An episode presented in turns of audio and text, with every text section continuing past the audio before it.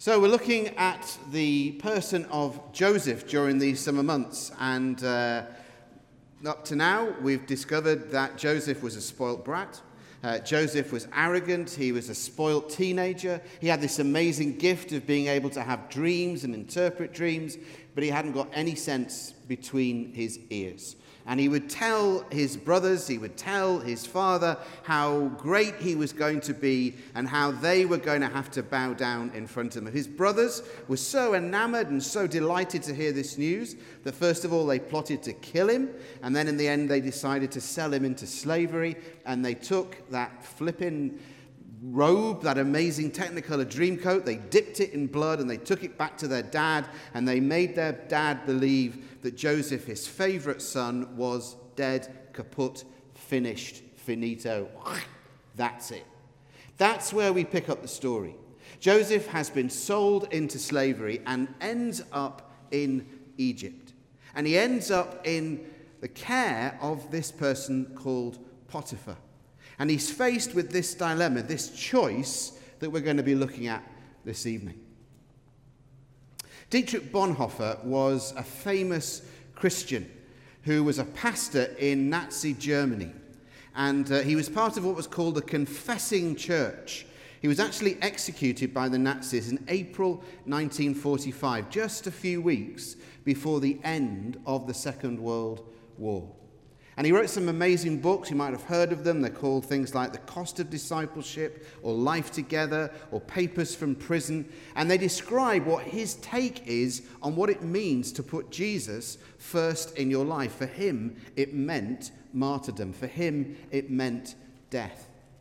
But one of his smaller works is a 50 page booklet called Temptation. And in this booklet, Bonhoeffer describes the war that is going on in every single one of us who are human beings. He writes this In our members, there is a slumbering inclination towards desire which is both sudden and fierce. With irresistible power, desire seizes mastery over flesh. It makes no difference whether it's sexual desire, or ambition, or vanity, or desire for revenge, or love of fame and power, or finally, that strange desire for the beauty of the world, of nature. At this moment, God is quite unreal to us. He loses all reality, and only desire for the creature is real. The lust, thus aroused, envelops the mind and will of a person in deepest darkness. The powers of clear discrimination and of decision are taken from us.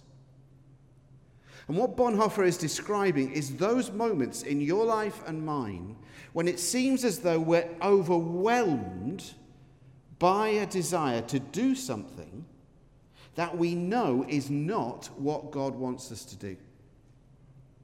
It might be in the whole area of relationships. It might be in the whole area of ambition. It might be in the whole area of status and recognition and achievement. But we're put in a situation where we're tempted to do something, to say things, to react in a way that we know is not the way that Jesus wants us to react but it seems as though our wills and our common sense are completely flooded because of the desire to do this thing. Satan isn't daft. Most of us sin because sin, if we're honest, is enjoyable. I mean, it would be a very strange sort of devil who would make sin unattractive. Sin that's unattractive is really easy to resist. Sin that is enjoyable, sin that's fun, well, that is much harder to resist. And that's what happens in the life of Joseph. Sold into slavery by his brothers, he ends up in the house of this guy Potiphar, who is referred to in Genesis as the captain of the guard.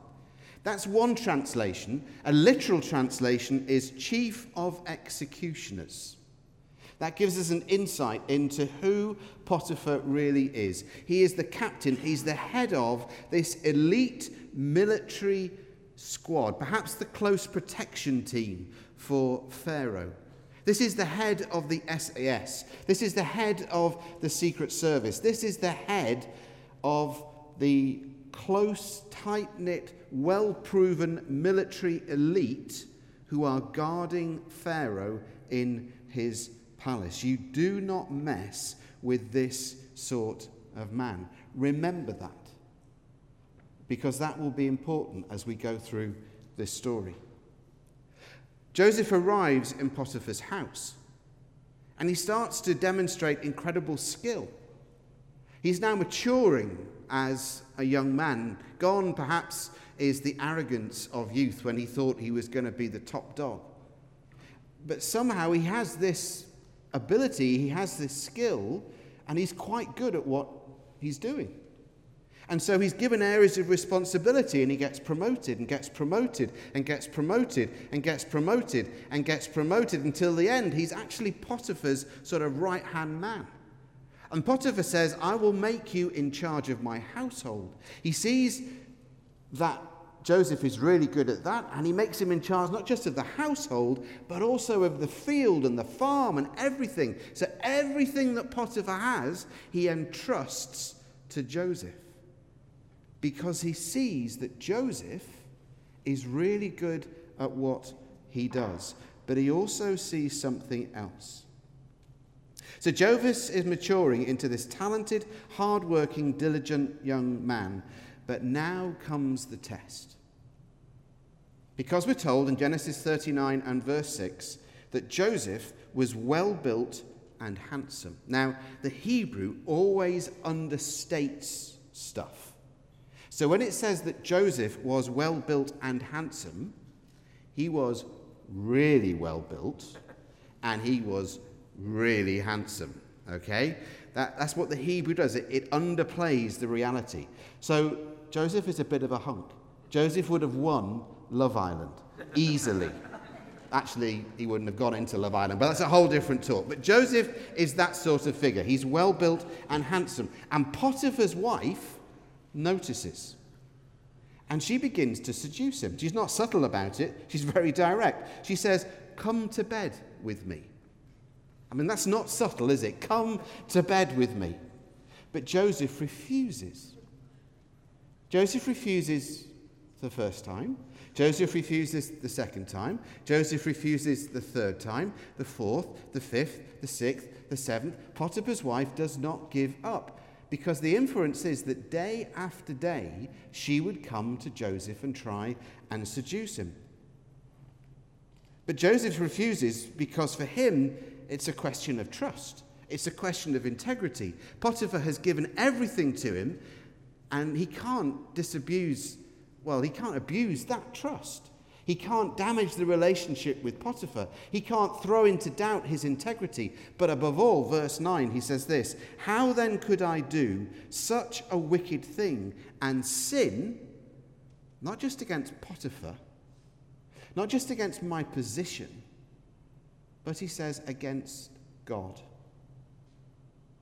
That is the most important relationship, even now in Joseph's life. It's not his status, it's not his position, but actually it's his relationship with God. And yet we're told in Genesis 39 and verse 10 that Potiphar's wife persists. Day after day, she comes to Joseph and tries to seduce him. And it goes on for days, it goes on perhaps for months. And then there comes one particular day. And now she's getting quite clever. Some would say perhaps desperate. She sent everybody else away out of the house. Nobody else is in the house. There are no servants in the house. Potiphar isn't in the house. There's only one person in the house, and that is Potiphar's wife. And Joseph walks in. Come to bed with me, she says again. Joseph again says no. Now, at this point, it would have been easy for Joseph to have been given in. It would have been so easy on that particular day because nobody else would have known if Joseph had succumbed to the charms of Potiphar's wife. Potiphar wouldn't have known because his wife wouldn't have told him. Certainly, Joseph's parents back wherever they were, wouldn't have known. His brothers wouldn't have known. They thought he was dead. None of the servants would have known because they've been sent away. It would only have been between Potiphar's wife and Joseph. It would have been so easy for Joseph to have given in. And he hadn't even read Genesis because it hadn't been written. He didn't know that God was preparing him for leadership. He didn't know that he would end up as prime minister of Egypt. He didn't know that this was one of those tests that often comes to people that God is calling into leadership. And their leadership will often stand or fall as to what sort of choice they decide to make. Joseph again says no. She grabs his cloak, not his multicolored, amazing dream coat, that's long gone. But she grabs his cloak and he runs away. He runs away naked because he's so desperate to get out of that situation. She screams, maybe out of humiliation, maybe frustration and anger, and she falsely accuses him of rape. We're in hashtag MeToo territory here. But perversely or unusually, it's the woman who has the power rather than often is the case the man. The man, Joseph, a slave, has no power, no status, no rights. Potiphar's wife, the woman, the elite, she has all the power. She makes this false accusation against him and as is often the case, sadly, the powerful prevail. Now, maybe there's a clue in the text that perhaps Potiphar doesn't believe what's happened. He doesn't believe what his wife has said about Joseph because, firstly, he does not kill Joseph. This is the chief of executioners. I put it to you that if Potiphar really thought that Joseph had tried to sleep with his wife and tried to rape his wife, that would have been it for Joseph. But not only does Potiphar not kill Joseph, but he's put in a prison, but not any old prison, not the prison for common criminals. He's put in the prison where political prisoners go, the royal prison, the soft prison, the nice prison. Think of Julian Assange holed up in that embassy for years, being looked after. It's not really a prison, but that's where Joseph ends up. Two points that I just want to pull out of this story. The first is that, yes, Potiphar observed that Joseph was really good at his job. But also, Potiphar observed something else. Potiphar observed, and this phrase occurs four times in this chapter, that God was with Joseph. It occurs in verse 2, verse 3, verse 21, and verse 23. Potiphar sees that God is with Joseph. Now, that doesn't mean that Joseph avoids pain. It doesn't mean that Joseph avoids suffering. It doesn't mean that Joseph avoids difficulty. It doesn't mean that Joseph avoids anything that's challenging or tough or painful or hard. In fact, quite the reverse, because he ends up in prison for doing the right thing sold into slavery, but now away from his family, his brothers, and his father, he begins to develop these other gifts. He gets the chance to learn about leadership and management of a household before he's asked to run the country, and he does really well. Potiphar approves of him and promotes him, but now falsely accused of rape and thrown into prison. The question is how will Joseph respond? One author who's looked at people who were often called into leadership refers to these incidents or choices as integrity checks or faith challenges. There are those moments when you're faced with a choice and perhaps your very calling will determine on how you choose. The whole course of your life may change on whether you say yes or whether you say no, whether you turn left or whether you turn right. Now, the Christian faith is not like snakes and ladders. If you make a mistake, it doesn't mean that you have to go back to the start and begin or again. God is able to take us from where we are. But the reality is that often, when God is working in someone's life, there will come those moments where you and I have to make choices. We know what God wants us to choose, but God doesn't force us, He leaves it up to us. I used to tell a story often on the Alpha course when we did uh, live talks on the Alpha course, and I'm a bit reluctant to, to tell it because it, it makes me out to be a hero. That, that's not the intention of the story, but I had a very similar episode to, to Joseph when I was 19. When I was 19, I'd been a Christian for about 18 months, and I was working in the south of France for Eurocamp, uh, one of the sort of camping holidays uh, firms. Um, and I hadn't seen another Christian for about four months. And I was a courier on a campsite, and on one particular night, there was a lot of drink consumed by a particular woman. And she was a wife of one of the holidaymakers, and she came to my tent at about midnight, and basically she used the same words as Potiphar's wife. And in that moment, I had a choice to make. Would it have been enjoyable? Probably. Would anybody else have known? Probably not. But I had a choice to make. And she basically made it very clear even though it was very dark and she was very drunk, obviously, what was on offer. But I had a choice to make. And I will never forget the moment when I was shaking and I said, Thank you, but I'm a Christian. And I've never seen someone sober up so quickly. She just sobered up almost dramatically and said, You're a Christian. And I said, Yes. And she said, Well, that spoils everything. And I said, Why? And she said, Well, I used to go out with a few Christian guys, and I know that if you're a Christian, we're not going to sleep together tonight. And I said, Well, how do you know these Christian guys? And they said, Oh, they go to this church near where I work. In fact, I'm a nurse. I, I work in casualty, I work in the emergency department. We then had an hour long conversation about faith and about the person of Jesus and why she struggled to believe in Jesus because of what she'd seen when she was working in the emergency department of that hospital in London. But I was faced with that choice. It would have been very easy to give in, but I decided that I had to do what I knew God was asking me to do.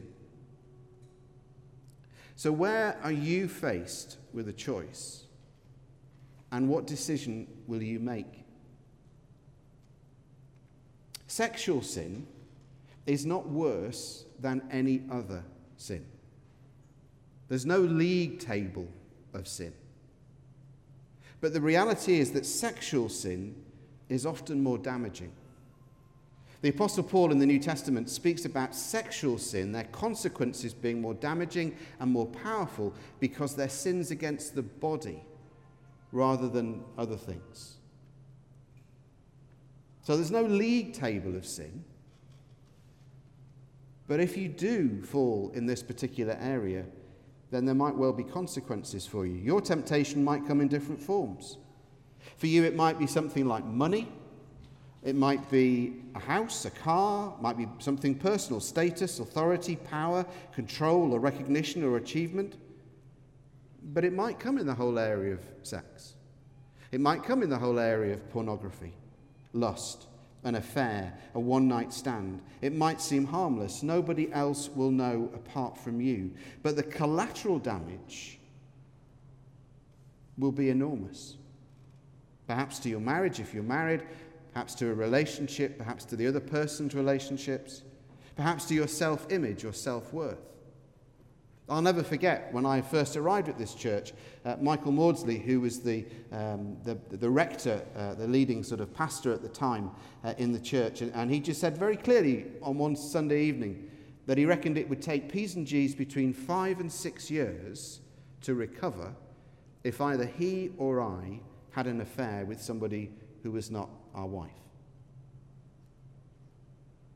And I remember sitting, I'd only been at P's and G's for about a month, and I thought, whew, okay, he's up the stakes now. But it stayed with me 20 odd years later. Sexual sin is not worse than any other, but the effects can be more powerful and long lasting. And we need to be ready for those moments, that moment that Bonhoeffer described, when the powers of clear discrimination and of decision are taken from us. And we need to make those decisions as to what we're going to decide before we find ourselves in those situations. Because I don't know about you, if we don't, then the danger is that if we find ourselves in one of those situations, we will find ourselves overwhelmed. Overwhelmed by the desire to do that thing that we know is not what God wants us to do. So, in essence, it comes down very simply to what decisions will you and I make? How are we going to live our lives this week, this month, this year? Faced with a situation, faced with a dilemma, faced with a possibility, what will you do and what will I do? Will we do what we know, if we're honest, we know what God wants us to do? Or will we decide to ignore that and just to go with the flow? To go with what seems right, to go with what seems attractive, to go with what seems enjoyable. At the heart of the Christian faith, there's this amazing verse in the New Testament that speaks about Jesus being tempted in every way, just as we are yet he was without sin. Let's think about that for a moment. Jesus was tempted in every way. There is nothing that you have faced or that I have faced that Jesus has not been faced with first. There's no area of life where Jesus didn't say to God the Father, I think I'll just miss that bit out. There wasn't any temptation that because he was God's son, Jesus just breezed through it and said, Well, that was easy. Because, yes, he was God's son, but he was also fully human. Now, I don't know about you, but with me, temptation and its power will grow and grow and grow and grow, either until I resist it and name it for what it is, when often it, it becomes devoid of its power, or I give in to it. When Jesus was tempted by the devil in the wilderness, there's a one verse at the end of that incident that says, And the devil left him until an opportune time. What that means is that for the next three years, Jesus battled with temptation. Temptation not to do the will of the Father, not to do what God the Father wanted him to do, not to live the life that God wanted him to live. And so for Jesus, the temptation and the power of temptation grew and grew and grew and grew and grew and grew and grew and grew and grew and grew and grew and grew. And that's why in the Garden of Gethsemane, Jesus agonizes and says, If there is any other way, let this cup pass from my lips. And he's described as sweating drops that like blood. But then he says, Yet not my will, but yours be done. Jesus tempted in every way, just as we are, yet without sin. All of us in this room this evening, without exception, will have made wrong choices. All of us will have made wrong decisions. All of us will have found ourselves in situations where it was easier to give in. All of us will make decisions, perhaps even this week, that will have implications and consequences and ramifications for us and for other people. But the amazing fact is that if we're honest with God, if we come back to God tonight, if we ask His forgiveness, then God is able to take us now and give us a fresh start. He's able to forgive us, to cleanse us, to put us, as it were, back on our feet and set us on the right path. Even if tomorrow we make the wrong choice again, because He loves us. And He was tempted in every way, just as we are. He knows what it feels like. And that's why he died on the cross. Let's pray together.